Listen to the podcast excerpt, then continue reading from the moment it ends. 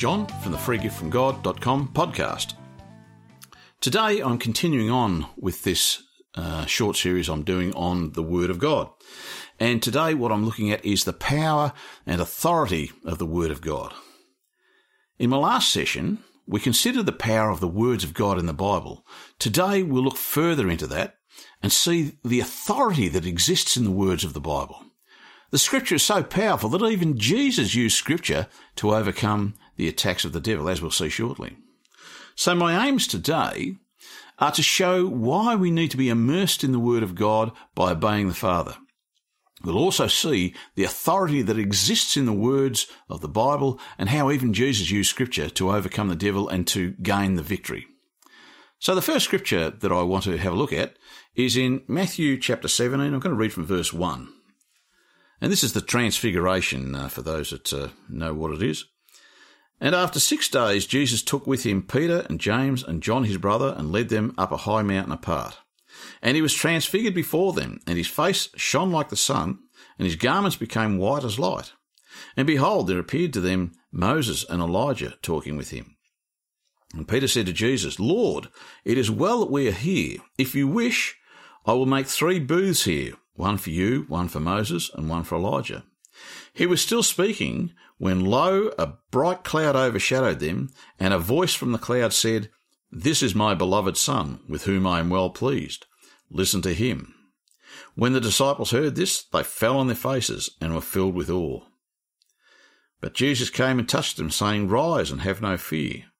And when they lifted up their eyes, they saw no one but Jesus only.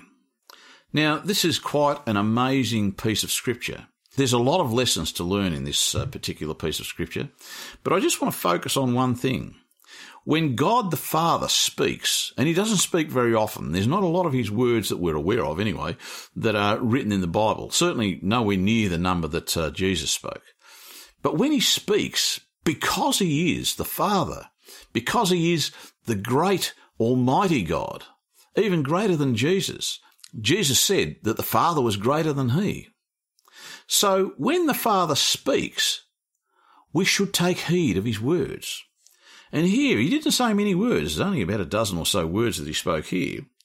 But he said to the disciples, to Peter, James, and John, he said, This is my beloved Son. So he's talking about Jesus. He's saying Jesus was his beloved Son, with whom I am well pleased. And he was extremely well pleased because Jesus was obedient to the Father. What the Father wanted him to do, he did, even to being put to death for our sins, put to death as a sacrifice for us so that we could have life. But the next words are critical, where he says, This is my beloved Son with whom I'm well pleased. Listen to him. 3 words. Listen to him. He didn't say, listen to Moses, listen to Elijah, or listen to anyone else. He said, listen to him. Listen to Jesus. So when God says that we are to listen to Jesus, well, we ought to take notice of what God the Father is saying. Because when we listen to Jesus, it's the words of Jesus that have life. It's in Jesus that we have life. It's in his words that we have all of the testimony of what God is like. We understand love. We understand compassion. We understand joy. We understand righteousness. We understand freedom. We understand all of these things because of the words of Jesus. And we also understand that we are being transformed into his image through the working of his word, his living and active word on our life. So we need to listen to Jesus, as the Father said here. Listen to him. So the next scripture I want to read is over in Matthew chapter 7, and I'm going to read from verse 28. And when Jesus finished these sayings, the crowds were astonished at his teaching, for he taught them as one who had authority and not as their scribes.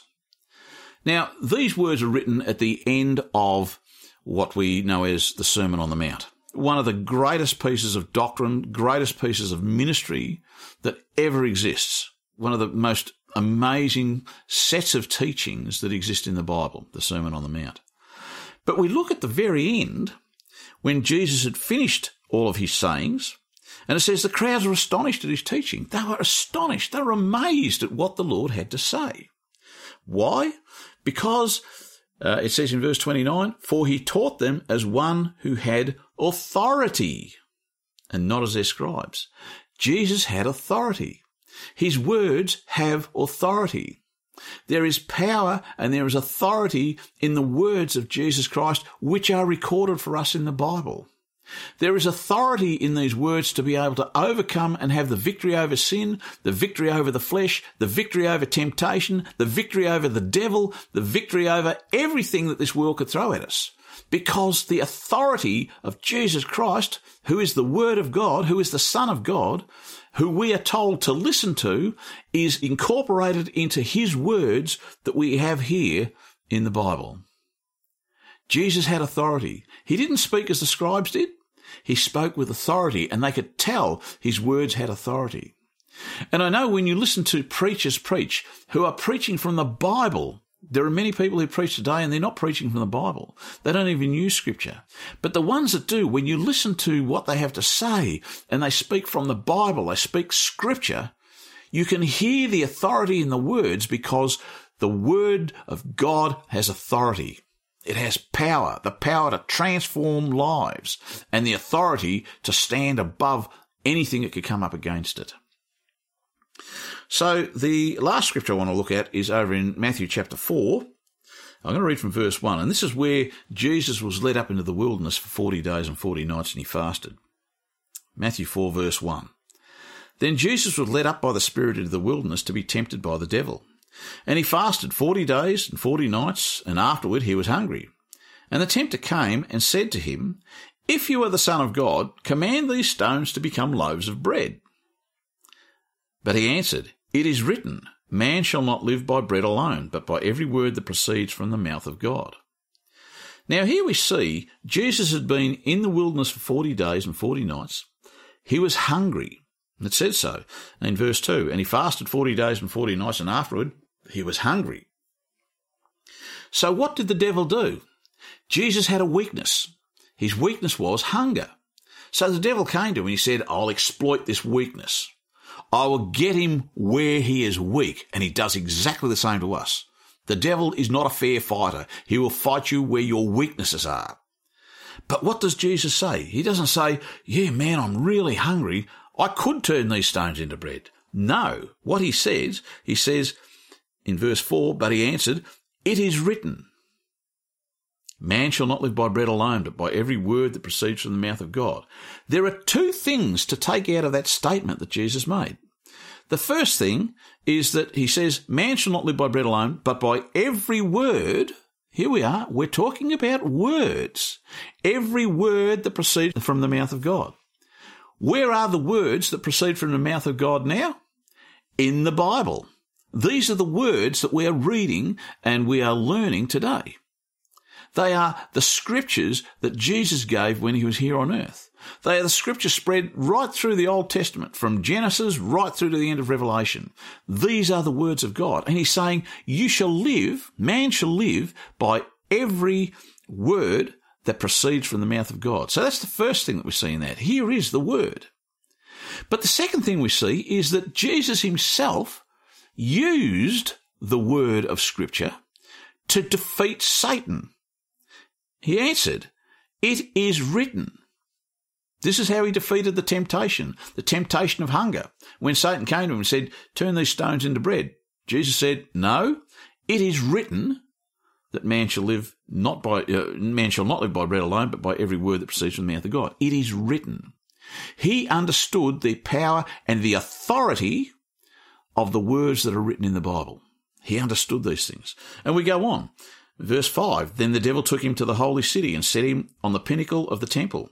And he said to him, if you are the Son of God," and well, Jesus was the Son of God. He says, "If you are the Son of God, throw yourself down, for it is written, he will give his angels charge of you, and on their hands they will bear you up, lest you strike your foot against a stone." Now here is something really interesting, because the devil is now quoting Scripture, and he'll do that to you too. The devil was quoting Scripture against Jesus and saying, "Well, throw yourself down, because the Bible says that if you throw yourself down, well, his angels will take care of you." He says, "On their hands they'll bear you up, lest you strike your foot against a stone." So he's trying to provoke Jesus to fanaticism, by using scripture. But what does Jesus say? Verse 7. Jesus said to him, "Again, it is written, you shall not tempt the Lord your God." And here we are again. What was his response? His response was, again, it is written. Once again, he was defeating the temptation that Satan put before him to go into fanaticism by quoting the scripture back at him. Now, there are two things that you need to learn about this. Firstly, you need to understand that the devil will use scripture against you. He will use the Bible against you. He will try to. And so what's critically important for you, the second thing that's critically important for you, is to understand that you need to know the scripture better than the devil does. You need to immerse yourself in the scripture so that when the devil gives you scripture, you know, through his servants, when he throws scripture at you, you can say, yeah, well, it may say that, but you're using it out of context because it is written, or whatever the right answer is. You need to be able to do that. First, you need to understand that the devil will use scripture. Secondly, you need to be so immersed in the scripture. It's so much a part of you that it just comes to your tongue when the time is right, and you can defeat the temptations of Satan exactly the way that Jesus did. I'll keep on going. Verse 8, and the devil took him to a very high mountain and showed him all the kingdoms of the world and all the glory of them. It says in one of the other translations of this that he does this in a moment of time. So he's looking at all of the kingdoms of the world, including the ones that we live in right now. It showed him all the kingdoms of the world and all the glory of them. Verse 9, and he said to him, all these I will give you if you will fall down and worship me. So here the devil is tempting him with wealth, immeasurable wealth, the wealth of all of the kingdoms of the world that ever existed. Then Jesus said to him, verse 10, "Begone, Satan, for it is written, you shall worship the Lord your God, and him only shall you serve." Now again, there are two things that we see in this. Firstly, if you're looking for money, and I know this is something that comes through the prosperity gospel from those who preach it, if you are looking for the wealth of this world, well, you're looking for the wrong thing, because firstly, the wealth of this world is controlled by the devil. As it says there, showed him all the kingdoms of the world and all the glory of them, and he said to him, all these I will give to you if you'll fall down and worship me. The devil had them, and it was up to him who he gave them to. It actually says that in one of the other versions of this particular section of scripture where Jesus went into the wilderness. It says, all these I will give to you, for they have been delivered to me, is what it says, if you fall down and worship me. But Jesus said, no. The second thing that we see out of this, once again, is the same as the others. It is written. And he defeated Satan once again by the power and the authority of the scripture. So even Jesus, who was the Son of God, who is second only to the Father, even he used the power of the Scripture, the power of the words of God, and they were his words anyway because he is the Word of God. He used the power of the Scripture to give us insight and examples of how to defeat the devil. So consider this for a moment. If God the Father tells us to listen to Jesus, which he did when he was transfigured, then we should heed his voice. We should heed his advice and do exactly that. We see in the scripture that there is great power and authority in the words, and this was recognised by the crowds who heard Jesus preach. They saw the authority. They said, he preaches with authority, not like their scribes. And in the Bible, we have this great authority and power to overcome and be victorious against temptation and all of the evil of this world and be able to stand in Christ. Just a quick prayer point. Ask the Lord now to help you as you read and study the words of the Bible. Ask him to write his words on your heart and your mind to be able to stand in the face of temptation and opposition and be strong in the Lord. So in closing, that's it for this session. Once more, in closing, let me encourage and urge you to find the time to study God's Word and to listen to Jesus as the Father instructed us. So until next time, this is John from the FreeGiftFromGod.com podcast, signing off and hoping you have a great week ahead by keeping your mind and your thoughts centered on Jesus Christ. God bless.